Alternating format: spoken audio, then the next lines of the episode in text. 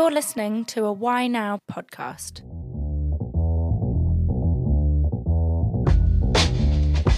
This is Golden Nuggets Podcast on whynow.co.uk. I'm your host Al, and I'm a PE teacher of 15 years.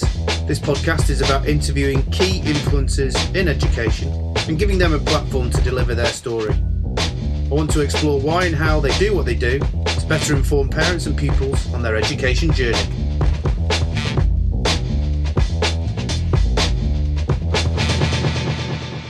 Okay, welcome back on the Golden Nuggets podcast, and today I've got Sam Waddell. How are you, Sam? You okay? Yeah, I'm good. How are you? Yeah, good. And um, this episode I am really interested in because one, I love philosophy and I'm very interested in theology, um, but I know very little about it, um, and hence why I'm going to chat to yourself as someone who is a a uh, an expert in, in that field, teaching the, the next generation. So, um, for the listeners, can you just give us a little sort of insight into what your role is and, and what you've done? Yeah, so I I'm I'm a classroom teacher basically, and I, I teach uh, both religious studies and philosophy at A level. I teach a little bit of religious studies uh, to younger kids as well at GCSE. Um, my background I'm, not actually didn't originally train as a teacher. I kind of happened into the profession but my my background was studying philosophy and theology at university. So i kind of have come into this more from the direction of being interested in it as a subject rather than as a kind of career teacher. Although i have now been teaching for i think this is my beginning of my 10th year now. So it's it seems to have been a fair while anyway. What was it like at school for you mate? Well i, I went to uh, eton uh, college. I was in um, I was a colleger, so it was a pretty strange educational environment. Um, it quite intense. Uh, it was very academic. Uh, most of my cohort were very much being groomed to head towards Oxford or Cambridge. I originally was interested in sciences, um, particularly physics and maths. They were my kind of passion. But then, as I got older, I found increasingly, certainly when I was 17, 18, I began to find some of the questions I wanted to ask were ones that weren't well answered by those subjects. They were questions about value, um, they were questions about the origin of things, uh, questions about the meaning of things. And in science, normally the questions are much more about how things are. So I think that kind of got me interested. And I, I was doing my kind of my I was doing an A level in religious studies, which in those days was mostly just philosophy and ethics, and that just really got my interest. And so when it actually came to university, I found myself applying for those sorts of things. I mean, I enjoyed school, but it definitely was a weird experience and one that I suspect most students would not find much to relate to. I have to say, I really appreciated the fact that in my professional life I teach in a very different kind of environment. I teach in an environment where, although we obviously have high expectations of our students, we aren't aggressive in pushing them and we are much more interested in trying to bring up uh, rounded individuals rather than just being a grade factory pumping out the best grades we can get and getting the best university destinations we can get. Um, although it kind of suited me, I think that sort of process can be quite cruel and even uncaring at times. What is success for you, mate? That's a really good question. I. Uh, my wife, uh, when I had my, we had our first kid, and my wife, uh, we were driving back from the hospital, and she turned to me and she said, um, "I really hope uh, she's ambitious, you know, not like you."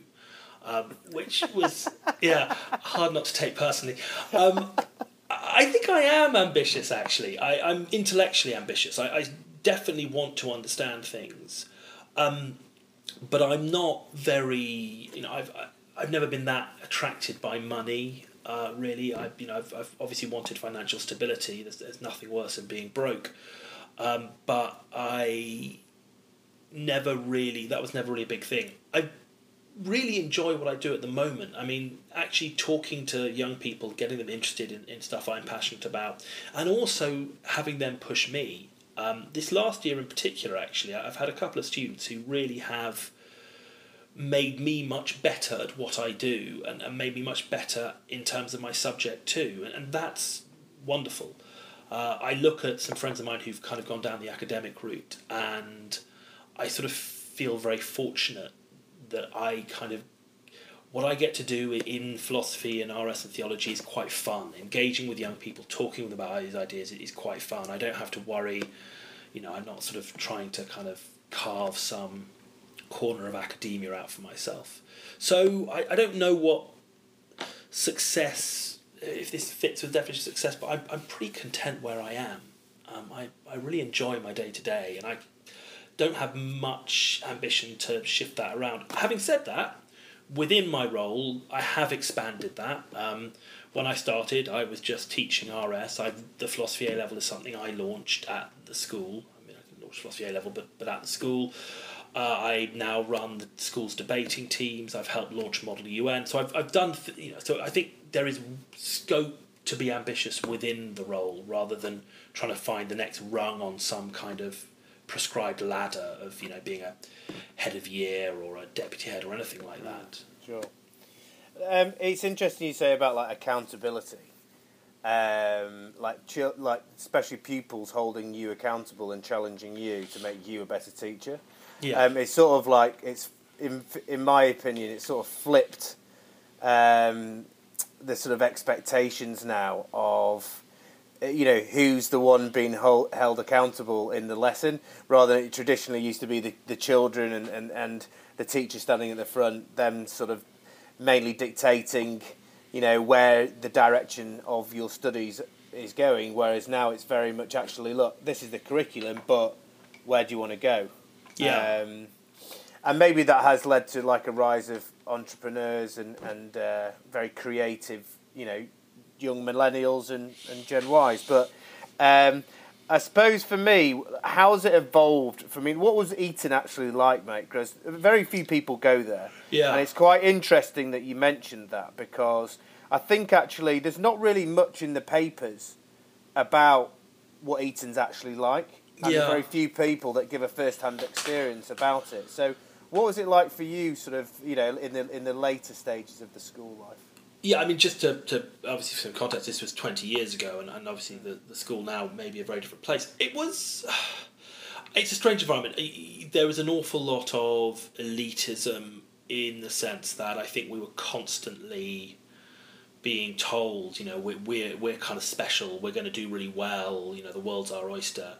And this kind of overweening sense that, you know, we were kind of entitled to kind of go out and, and make what we would of the world. Um, with that came, I think, a certain intolerance of. I mean, I think Eton was good at celebrating difference in some respects. I think pretty poor at celebrating difference in others. I was in College House, which is a scholarship house, so there was more diversity there. Um, there were people who were there having their school fees completely paid uh, for them. They, you know, so uh, people who came from very different backgrounds. Um, I my feeling is is the the kids who did come from the much poorer backgrounds did have a harder time integrating because it was it was a world where a lot of people had a lot of money and a lot of privilege. Um, so that was difficult. The uniform is odd. I mean, I, I you know, it looks odd to the outside, but it's pretty weird to wear it too. Um, you do feel like you're in a bubble. It's this uh, the geography of it is this tiny little town just over the river from Windsor. So you're kind of separated off from the rest of the world. It's really insular. Within kind of Eton town, pretty much everything that exists exists kind of in relationship to the school in some way, and then other than that, it's surrounded by fields. Um, I think most students, you kind of you either buy into it in a big way, or you kick against it. And I think I was probably more in the kick against it category. Um, having said that, you know, it's, it's a school that had a long tradition of people who kind of kicked against it. I mean, you know, George Orwell went there as a student. Um, and in a way, you were celebrated for doing that. I had a very good housemaster, a man called Spence, who I believe is now headmaster of Dulwich. And he was very, he was very good at letting those of us who maybe were slightly square pegs, uh, you know, not trying to force us too much through round holes. Um, I mean, at the same time, you know, some of it was also an incredible educational experience. In my final year, I think I'm right in saying that maybe with one exception, every single one of my teachers had a doctorate in the subject they were teaching me in. So the education was fantastic. Uh, the facilities were fantastic. You know, our theatre had a. I was did a lot of technical stuff in the theatre. I was a stage manager and sound and lighting and all of that. And we had, you know, basically a fully functioning theatre with you know stage and with a lift and workshops and a full lighting rig and, and sound a sound booth. So it was there were huge opportunities there. Um, what was religious studies like there, mate? Ah, well, I had uh, I had a couple of very good teachers. I think uh, in religious studies, really got me passionate about it. Um, one of whom uh, is actually uh, is now one of the sort of he's an examiner for one of the exam boards, one of the chief examiners for one of the exam boards uh, in religious studies, and, and still I think is a teacher. They must be pretty close to retirement now. And he was the head of RS there. He was a very interesting man. He got me very interested in all sorts of things. Um, he gave me my first uh, copy of David Hume, who you know was probably the, the greatest philosophical influence one of the things that got me really interested in philosophy. He got me really Nietzsche. He also got me really interested in, in Christianity. I mean I'm not a believer but I'm very much a sort of I'm very interested in Christianity. I sort of consider myself maybe a bit of a fellow traveller with Christianity in that I do think you know existence can be puzzling and difficult particularly for adolescents which is you know, one of the reasons I enjoy teaching RS and philosophy so much. And I think there are no obvious and easy answers to the difficulties of just existing. Um, I think Christianity's a pretty decent attempt at finding a meaningful answer. So I've always been interested in it, even though I've never been a been a Christian myself. So he also got me interested in that, and he was the first person to really get me to think about the Bible in terms of text. And then I had another very good teacher who was. Um, he was ex-military. He'd been a uh, he'd been a padre in the army in the Falklands. Um, if you watch Falkland documentaries every now and again, not that I, I do very much, but if you see them every now and again, he pops up. Um, uh, he was a, I think he gave the funeral at Goose Green, and he was a ferocious man. Um, really, really discipline orientated, very scary and he let me get away with murder and i never understood why but i was kind of for some reason i was sort of always exempted from from his kind of reign of terror. I think because he i think because i was interested and i was engaged and looking back now as a teacher you sort of realize how much you value those students who are interested and engaged and how maybe you are more willing to let them bend the rules a little bit so long as you kind of keep them on side. But he also was very instrumental in kind of getting me to start to take RS seriously as a subject. Um, and think of it as more than just kind of you know learning Bible stories, which is what it had been when I was young. I mean, in this country in particular, there has been sort of I call it the rise of the Jedi's, and it's it's the rise of the non-religious, you know, who maybe decide to um, see themselves as either uh, an agnostic or an atheist or something which is uh, far left field of, of, of the, the actual Jedi, which is a religion which you can put down on the census, um, which may sound quite baffling. But uh, to, to be honest, it's interesting the fact that there is, especially in the Western world, which has reasonable sort of tertiary education, there is a growing number of people that are maybe uh, perceived as being quite skeptical or cynical of religion and the effect that it has around the world on different areas. Um, I, I personally don't have an opinion, but it's interesting to sort of read up about certain articles around this.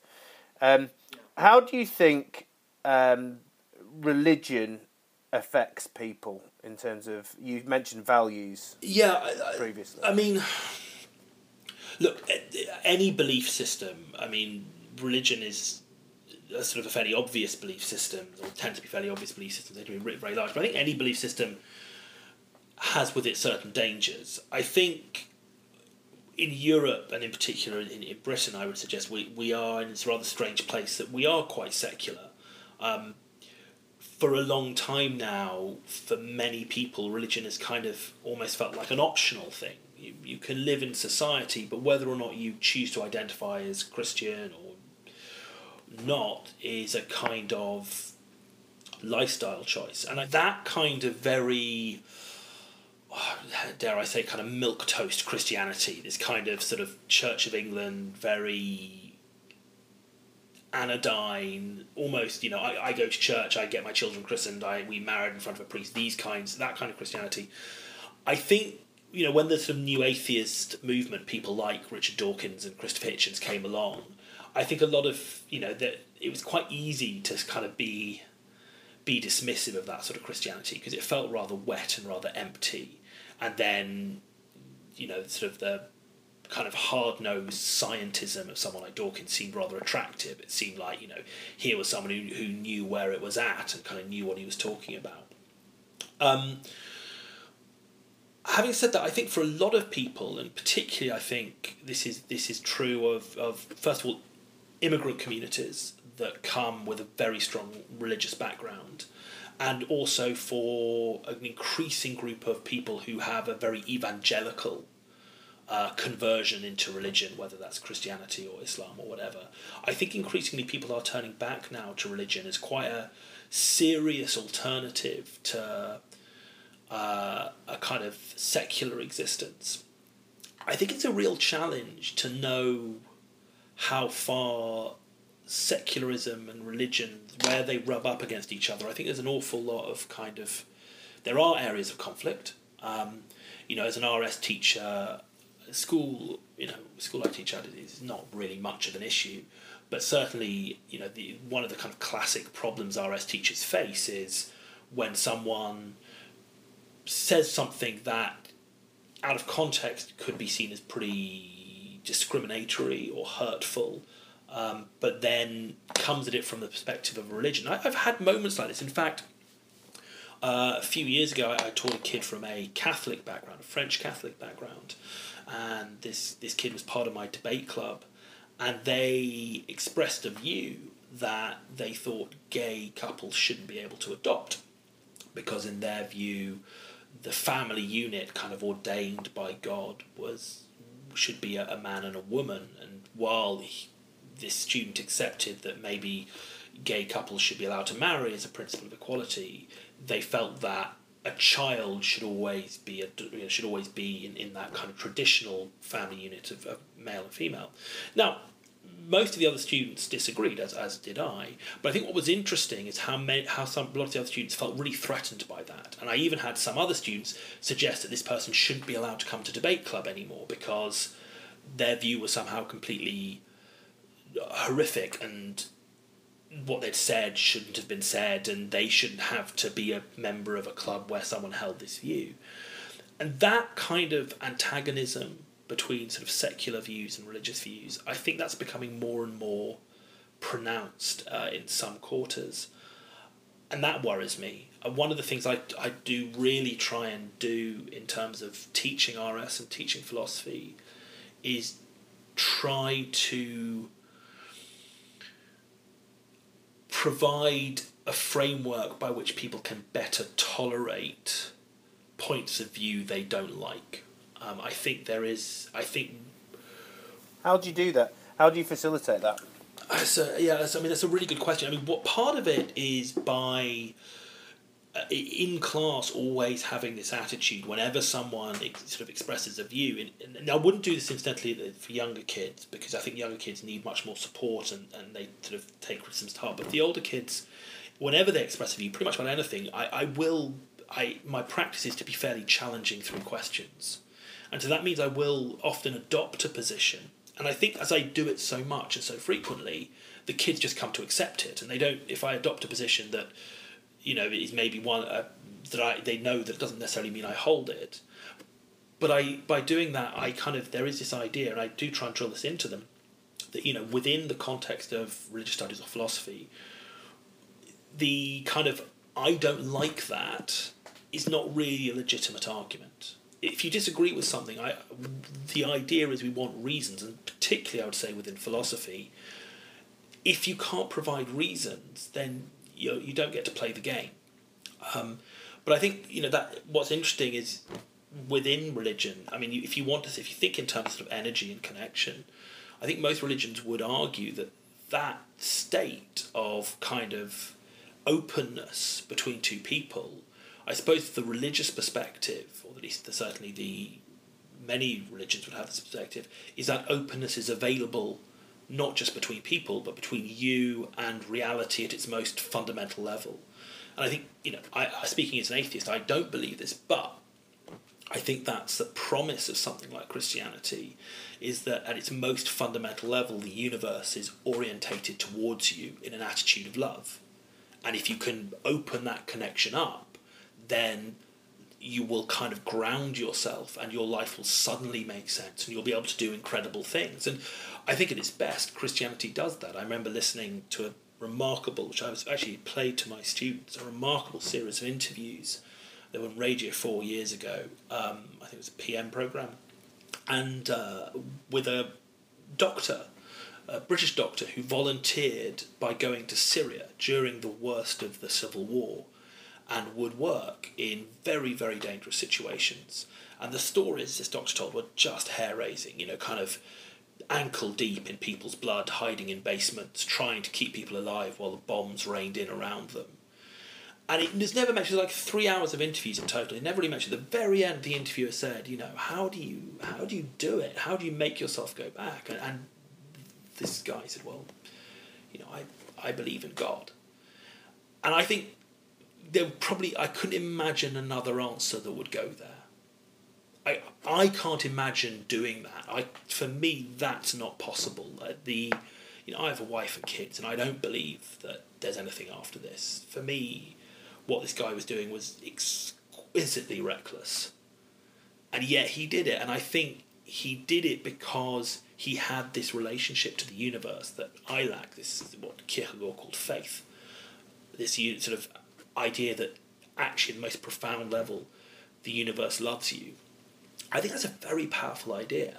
And although it's not one I share, I think it's, you know, the, what I sort of feel like, you know, when I see Richard Dawkins standing in front of the bus with the advert saying, you know, there probably is no God, now get on and enjoy life. I sort of think, well, bully for you that you can do that. But for a lot of people, that's that's not possible. Mm. You know. Do you believe um, that anything is possible? slogan. there's a nice uh, there's a nice uh, Terry Pratchett quote which was uh, you know if you believe anything is possible try striking a match on jelly. But that kind of um, yeah. I mean that kind of sort of silly answer aside yeah I, I think we we're definitely I think in general human beings are more generally underestimate what they're capable of. I think most of us could push harder. Most of us could do better. Um, I think my and again this is you know just my view but the, the biggest barrier i think most of the students i teach face is their own self-image. That they students have this very often have this very sort of particular idea of who they are and they let that get in the way of what they might become. Um, i suspect i do that with myself too. Hence my wife's claim that i'm not very ambitious. But you know. it's interesting though because there's lo- I think you mentioned like the kids like challenging you, and um, I think that's probably the most powerful thing though that w- as a teacher you sort of think always like, okay, I know what I know, but there's obviously an awful lot I don't know, and the only way I'm going to figure that out is by just constantly challenging myself by getting people that have no agendas but purely just to challenge me, and actually are okay with challenging me because there's no agenda for them, and they're I wouldn't say reckless, but there's no limits, there's no parameters, no barriers, there's nothing holding back, and I quite like to go there. Um, I always go like I'm going to go nth degree, and that's a, like a phrase that I use, and it's just because I just want to keep going and keep going. I don't want anyone to just say, no, we can't go. Yeah, I mean, I think my first couple of years of teaching, I was I they were terrified of two things, both of which, looking back now, are really silly. One was saying I don't know to a student. I instinctively thought, well, if I don't know it, then I've kind of failed the student. And so I would, I had, I'd have the, yeah, I know, which is just stupid. Um, I mean, also, what terrible behaviour to model to a student, to sort of shy away from probing those areas you don't know. I mean, we should be modelling the exact opposite behaviour. But I was scared of that. I was, you know, I'd, I'd got the type of school I'd gone to, the type of education I'd had, the type of university I'd gone to. There was great currency in knowing stuff, in, in being one step ahead of other people. And there was almost a kind of shame in saying, you know, I don't know. And I'm very relaxed about saying it now, particularly in front of kids. I still, with some of my university friends, I will still sometimes, if they say something, I'll nod along sagely as though I know exactly what they're talking about, while at the same time thinking, when can I get to my phone and Google that? Because, um, and it does. It's so I do kind of, you know, I, I think Do what you know, I one thing I'm honestly, scared I honestly think that comes from the older generation there. And I tell you, I, the reason why I say that is because, I, well, I won't mention who they are, but they're elderly gentlemen who um, people I know on a personal level rather than they're nothing to do with work. But um, they'll say something with such confidence, and I'm like, oh yeah, that that that must be true. And then I'd be like, um, I'm not quite sure. And so I go on my phone and I'll Google it, and it's most of the time it's not true. And then I'll go, mm, yeah, it's weird that because I just had a look at Google, and they go, oh, it's, it's not really exactly completely right. You know, I'm going to be quite sensitive with them because I don't want to completely destroy them because you know they're elderly and you're meant to respect your elders and all the rest of it. And then they'll go, well, you know, um, and they get very defensive, and I'm like, wow, that's so that's what I'm saying. Like the model behaviours of what we've been brought up with is then ultimately what, and hence why like being vulnerable now is great for the kids that we're bringing up because they'll realise that you know information's you know you can get information off Goo- like the exam system's all a load of nonsense, isn't Yeah. it? Regurgitating information, which is why I mean- I, I think it's it is so important that we you know increasingly we push it beyond that. I mean, I think you know that it's that synthesizing information. I mean, I, the exam system is, as you said, is bizarre. One of the major things we're testing is information recall, which is I'll do that on my a- phone, but, mate. Eh, but it's just not a particularly useful skill. I mean, you know, it's great. It's it's lovely to be the you know I, I have a I have a good memory for for things I read, um, and that's great. It's sort of fun, and I you know I kind of it helps me sort of organize things in my head. But at the same time, it's not really an, an essential life skill. Being able to do stuff with information, being able to sort of synthesize knowledge, make good judgments about knowledge. I mean, one of the things I find sort of slightly concerning about young people, and, maybe uh, this is an overreaction on my part, but they are have so much information. You know, they're so wired into things, but they seem very, very bad at making good judgments about the quality of that information or the use of that information. Um, I do find it extraordinary how much kids will believe something and then when you kind of probe well how do they know that? Why do they believe that? And it really often does come back to you know someone said it on social media but there seems to be something about the fact that it goes round and therefore it must have some it acquires this aura of truth. And I often like, well, if, if someone, just some random stranger came up to you, someone you barely knew, and told you this um, sort of bizarre fact, would you accept it? And I think the answer is generally no, but because it comes packaged in this kind of digital format, it gives it a credence. So one of the things I'm very interested in trying to to do, particularly in the philosophy and, and RS side of, of things, is make them better at critically evaluating information.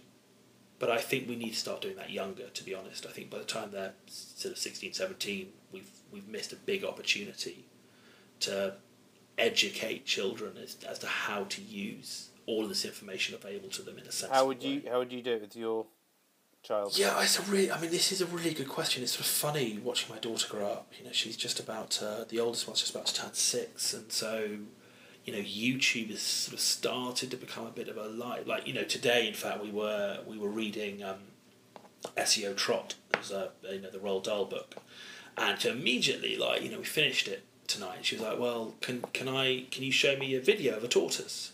And it's so weird. When I was a kid, you know, you didn't you didn't finish a book and then immediately like look up a video, but that's her world, right? She wants to see a video of a tortoise, And then she wanted to see if she could find a video of someone riding a tortoise, which, sad to say, you can um, on the internet. But either way, there's.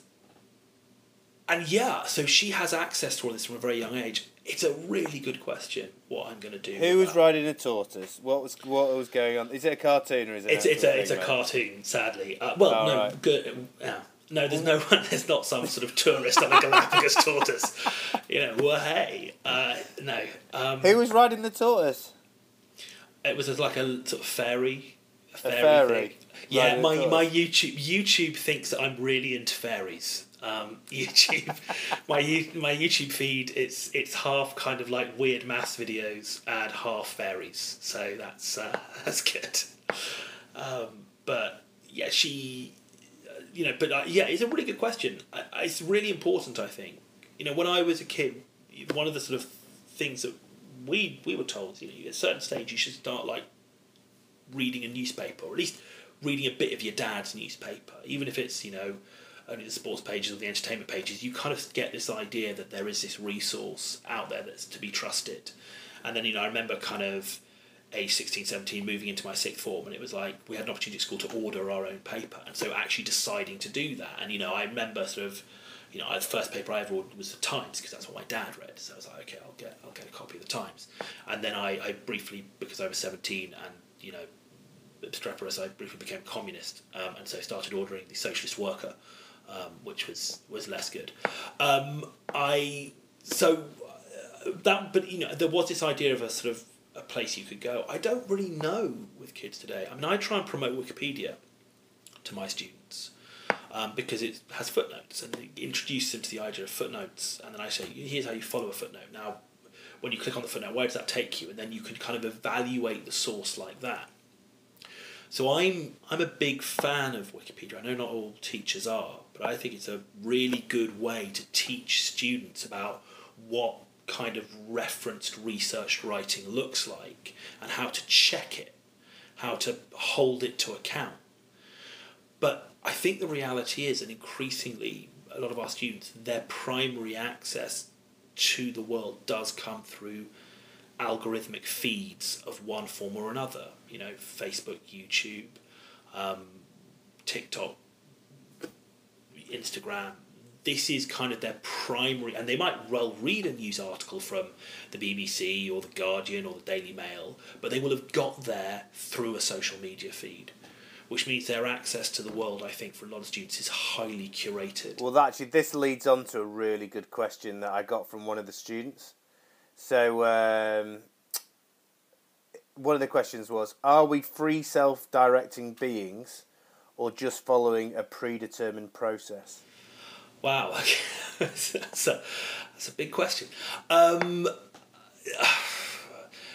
I, so there's a lot of debate about this. Uh, I think my view, for what it is worth, i i if you, if by a free self-directing creature, you mean that genuinely our actions are unknowable to others in advance. So, from a God's eye view, let's say some god or demon or supercomputer had all the information about my brain and me and my situation. If by free you mean completely unpredictable, even to something with perfect knowledge, then no, I don't think we're free. I think our actions can be completely explained in terms of physical causes, like everything else in the universe, we are part of the process. However, I do not think that means that our actions don't matter. I do not think that means we're not responsible for our actions. And I do not think that means that we are determined or we are kind of trapped in, you know, some kind of iron cage of causation. Feel- do you feel free? Yes, absolutely, and I, and I think. So uh, the position I hold is something in, in the philosophical literature called compatibilism. Um, I would suggest that freedom is not about being able to have done otherwise, being able to have broken the laws of the universe. You know, I I went left, but I could physically have gone right. I think that's probably not true. We, we, if, if we turned left, we were probably physically always going to turn left.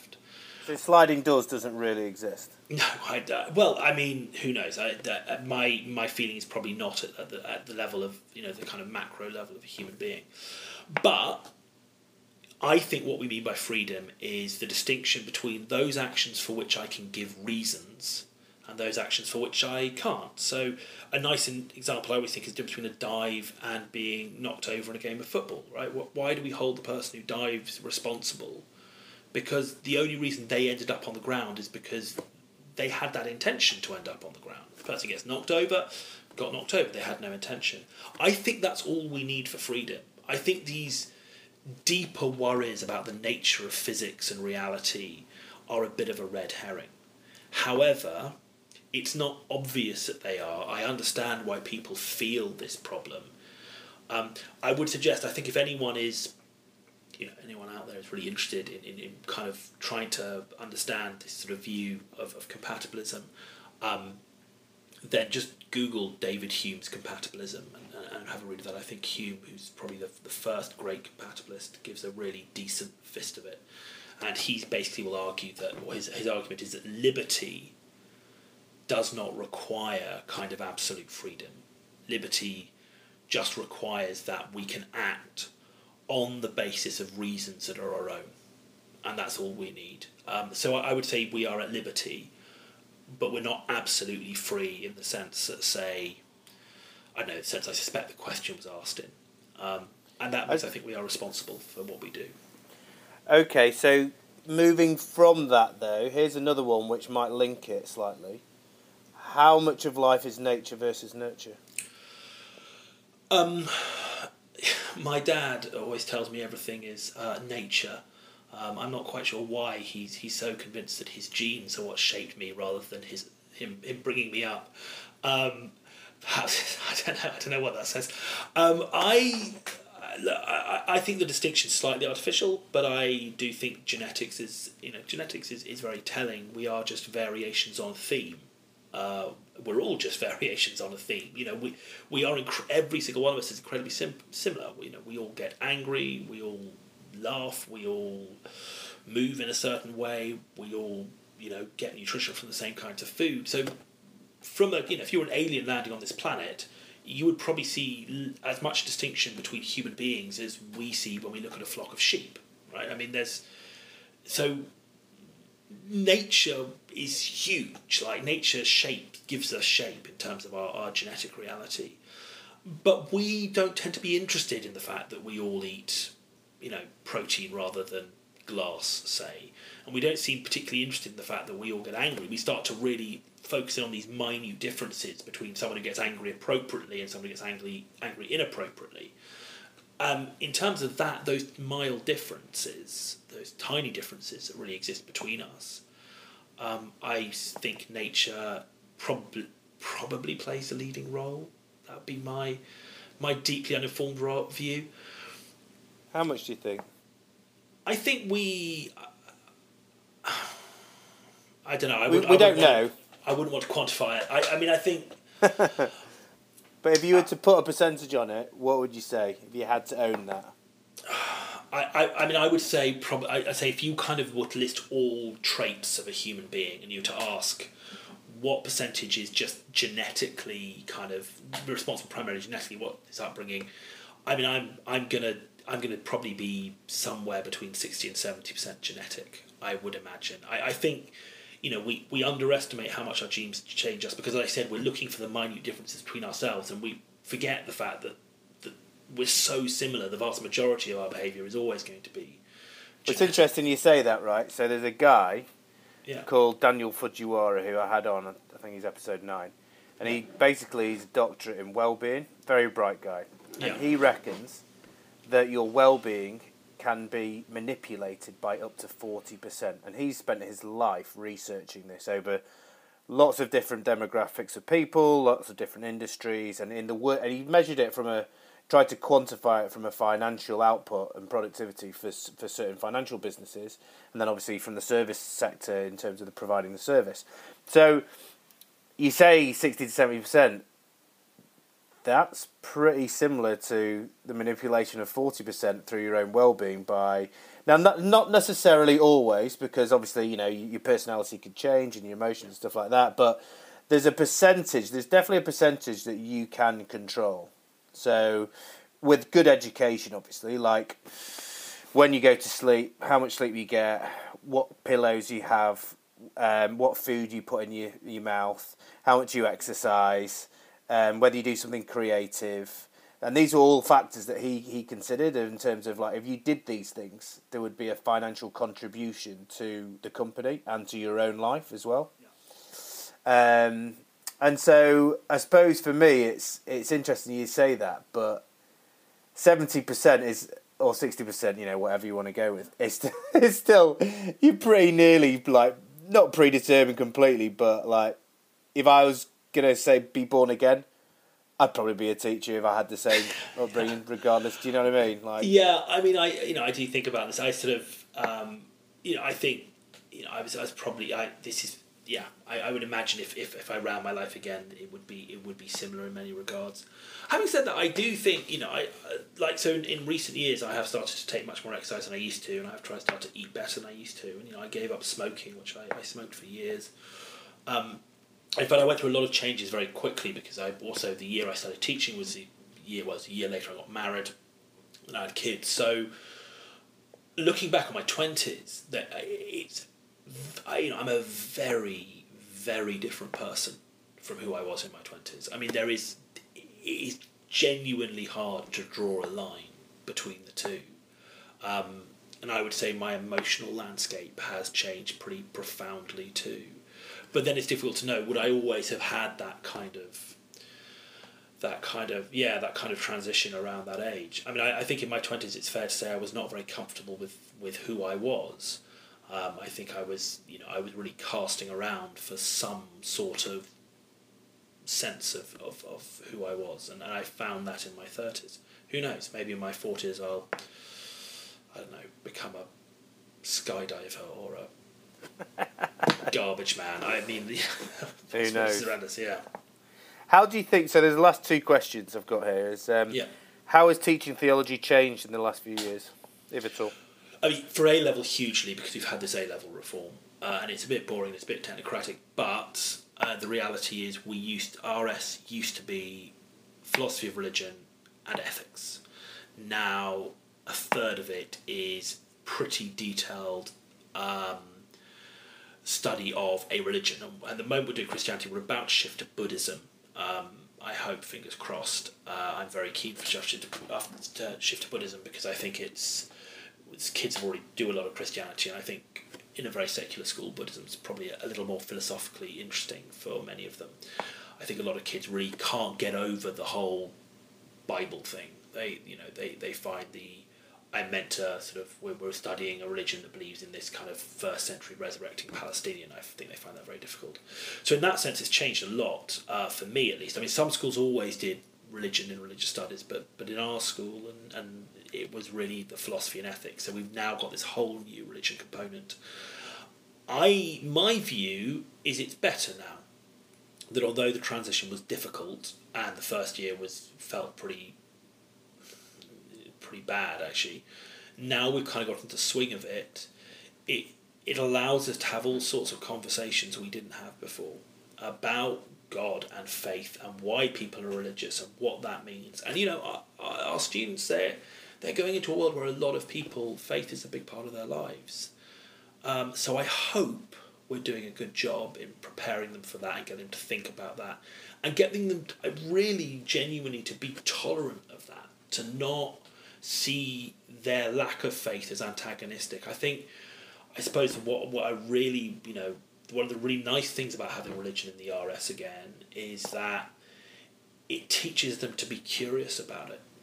And I kind of, and I've got a, a very close friend of mine whose dad, in the nicest possible ways, is, is pretty sort of hardcore Islamophobic. Like talking to him is is really hard work. Um, he you know he knows I'm an RS teacher, so whenever I sort of I see him, and because we he's a very this is a very old friend of mine, so I know his dad quite well, and um, is is it's kind of pretty tough sometimes. And I respect his dad in, in every other respect. He's he's an interesting and, and well informed guy. But it's pretty tough. But the thing that makes me sad is he, he's so you know he learns everything he can about Islam. But it would I don't think it would ever occur to him to actually talk to a Muslim and ask. And that's what I really want is I really want to try and engender this this idea of curiosity so that when these kids do encounter people of faith, they don't feel like it's something they kind of can't mention and oh that's weird and different and I'm not gonna you know, I'm just going to ignore it at best or fear it at worst, and instead actually enter into that with a kind of curiosity and ask questions. You know, what does that mean? Why why do you think that? How does that shape your life? Um, so I think that's been a really good thing. Uh, that change. I think that's that's a good thing about well for me. I I send my two kids to um, the local state primary, and my boy's probably, I would say, not in the minority as being a, a, a, white Caucasian boy, but he's definitely not the majority anymore. Um, in his cricket team, he is the only white kid there, and uh, there's a big sort of Sikh Muslim community there, and they've just been lovely. Every they're always sort of saying, "Oh, hello, Grant," you know, and how are you? And they come around, they give me curries, and the, you know, some of them are giving me the Sikhs are giving me some beers, and they're just so friendly. But what's really nice is the fact that he's exposed to all of those religions from a, a community perspective, but also from a teach from a teaching perspective, because they have to learn about all of those religions. Um, and respect them, and then the types of food that they, they have, because and when they go around to people's houses, he tries all sorts because you know they're all from different parts of the world, which is the best thing probably about about London in that sense. Yeah, um, and I think that's I think it's you know RS does have a big role to play there, so that's been that's been really nice. I think uh, just the last question before we go on to some sort of golden nuggets is: Are there any young philosophers that have brought new ways of thinking in recent years? Oh yeah, that's a good. That's a very good question. I mean, no one pays attention to young philosophers. You gotta, you gotta, you gotta be a bit older. In terms of contemporary philosophers, um, who who are saying something interesting. There's a guy actually at the moment who's uh, Goff, who's recently published a book arguing for panpsychism, the idea that everything everything has a properties of mind. So like even like hydrogen atoms have some consciousness, and that's been quite interesting and, and caused a bit of a stir. I think the big thing at the moment that is beginning to change is you know philosophy's had a terrible problem in terms of representation. It is a very white male subject. I mean, it, really embarrassingly so. Um, and so increasingly, you know, kind of some of the philosophers of uh, who you know, of the generation of kind of older than me, the people I would look up to, I think you know you've got some really strong female voices now. So one of my very favorite philosophers is Christine Korsgaard, who's a Kant scholar, and I just think her writings are wonderful. Uh, in animal ethics recently, there's uh, a woman called Cora Diamond who's really challenged. So the big kind of dog in animal ethics is a guy called Peter Singer, who some people might have heard of.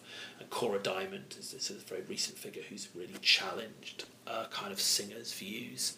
Um, and actually, in the philosophy A level, we also study uh, who I someone I wasn't familiar with until I started teaching this A level. A woman called uh, Linda Zagzebski, whose whose works I've I've really got into reading. So I think yeah, I think you know probably one of the big changes in philosophy at the moment, in, at least in the bit of philosophy I do, I do what's called analytic philosophy. Um, the bit of philosophy I'm interested in is we're getting more diverse voices, and so that's been a big change. And I think philosophers have always said, "Oh, well, it's, you know, this is universal truth, so it doesn't matter who's speaking, um, because it's universal, right?" It just so happens that everyone speaking is looks pretty similar and sounds pretty similar. Um, and I think it's a it's been a really exciting time that we're beginning to see women come through, and we're beginning to see people from different backgrounds, different ethnic backgrounds, coming through the ranks and making contributions. I recently read. Uh, so part of our drive to kind of try and diversify the curriculum, I've been recently reading some kind of really interesting philosophy around uh, African proverbs, Yoruba proverbs, and also a wonderful book called On the Post Colony by Achille Mbembe, which has been very interesting too. And again, thinking about these so called universal themes from a very different perspective. In the case of On the Post Colony, from a you know post colonial African perspective, has been really interesting um, and changed a lot of my or challenged a lot of my ideas in a very productive way. I suppose it's one thing I want to sort of wrap this up with, and it might be a question as a parent uh, you sat down with your 16 year old or your 18 year old and you're like, okay, so why are we going to study theology and or philosophy at A level or at university? How is it going to help me get into the job market, or Yeah. how is it going to help me be happier in my life? I mean, I think they're two slightly And- different questions. And and so so those so those are the things I think that if you're a parent, if you've got a kid of that of that age, where you're about to go to university, you're going to drop fifty grand going there.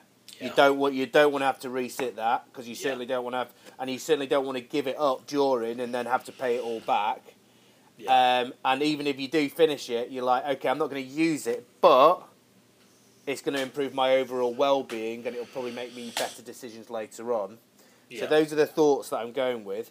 But if we if we can summarise it in terms of some golden nuggets as to why you might choose it and what are the reasons for doing it. Okay, so yeah, so I might just divide up theology and philosophy a little bit. Um, so I'll, I'll start with theology. I think with theology, in terms of employability, I think it's like any other serious humanity, like history. Uh, you, that's not something you need to necessarily worry about too much, um, because you are learning to deal with text. You are learning to construct critical arguments uh, you're learning to do research, you're learning to weigh up points of view, and at the end of the day, many of these careers out there just want a graduate degree. They're not terribly interested in what you did. We're not like some countries like Australia. So I think that concern aside, but why would you want to do theology? Theology records humanity's grappling with those kinds of concerns. That's what theology really is. I mean, yes, the you know God looms very large, but really, it's about humans grappling with their place in existence. That's what theology to me is about. So, I, my feeling is, if you're the kind of person who who feels that tug, then theology is actually a fantastic degree because it will give you frameworks by which you can approach those questions, understand those questions. So I think it can be good for well-being. I don't think it necessarily will be, but I think it can be because I think it, it can provide you with a kind of solace. In terms of philosophy, I'd say my answer is slightly different. Um, philosophy with respect to careers, I think philosophy there are certain careers that really philosophy does feed into very well. Uh, law is the big one. Um, I think also uh, something like civil service. I think if, if you're what philosophy teaches you to do is it teaches you to think with a lot of precision. It's it's a very different humanity from many of the others. It, it values clarity and brevity and precision. Those are the virtues in philosophy. So you'll get very good at writing. You'll get very good at arguing. Every philosophy undergrad goes through an unbearably smug phase. And it's this phase where they kind of suddenly realise that most people argue very badly. Most people, when they're trying to justify themselves, do so pretty poorly. Most people have loads of kind of ideas that are pretty half formed that get shunted together into these sort of Frankenstein monster kind of worldviews. And philosophy gives you the tools to really deconstruct that. And I think there is a danger with philosophy. It's twofold. First of all, it is tough and demanding and rigorous. So it does. You've got to be really sure you want to do it. You've got to be quite mathematical. You've got to, because otherwise, like you said, it's a lot of money to waste on a kind of I'm vaguely interested in these questions. Um, but if you can do it, it's great. The other danger is, I do think philosophy can turn people a bit nasty. I think it can make people intolerant and arrogant and believing that they really know a bit more than everyone else and they're a bit smarter than everyone else. So one advice, bit of advice I would have for any student who is doing philosophy is, is really guard against that. When someone says something that is a bit unpolished and half baked, resist the urge to undermine it and instead try and nurture that urge to find ways to support it, to augment it, to find where the gaps are, to try and find the real good in what people are saying. It's actually, it, you know, although the although people are tend to be bad arguers, it's not true that most people are stupid or silly. Most people are really, really smart and really sincere. And just because you've kind of learned this discipline of being very precise in how you speak, doesn't mean that everything anyone else says is sort of beneath contempt. So I, I would offer that. I mean, I you know I love philosophy, but I do think sometimes people can become a little bit cruel with it, and I would I would go against that. Because uh, I've started doing a lot of answer answer the question with a question, and we just keep on, which is what you did to me. But we, we do a lot of that now in sport, where it's just like, okay, if we're going to talk about you know what can you improve on or what's the issue or what's the problem or whatever you say what's the challenge? And you go well let's ask 10 questions. And then see where we go with that. Because usually there's there's never really one answer. Yeah and I think that's so. Uh, I mean, Aristotle famously said that the mark of an educated mind is being able to hold more than one point of view at the same time, and I think that's we need more of that. Um, yeah. Uh, mate, right there, I think that is the, the, probably the greatest way to sign off on this is is to keep asking more questions. Good, good. And that is the golden nugget because it opens up better debate and and uh, better dialogue. Yeah, no, so. brilliant. Okay, well, thanks for that, mate. Th- yeah, mate. Thanks so much for chatting to me, and um, it's been yeah, it's been wonderful um, to have you on the pod. So um, thanks very much.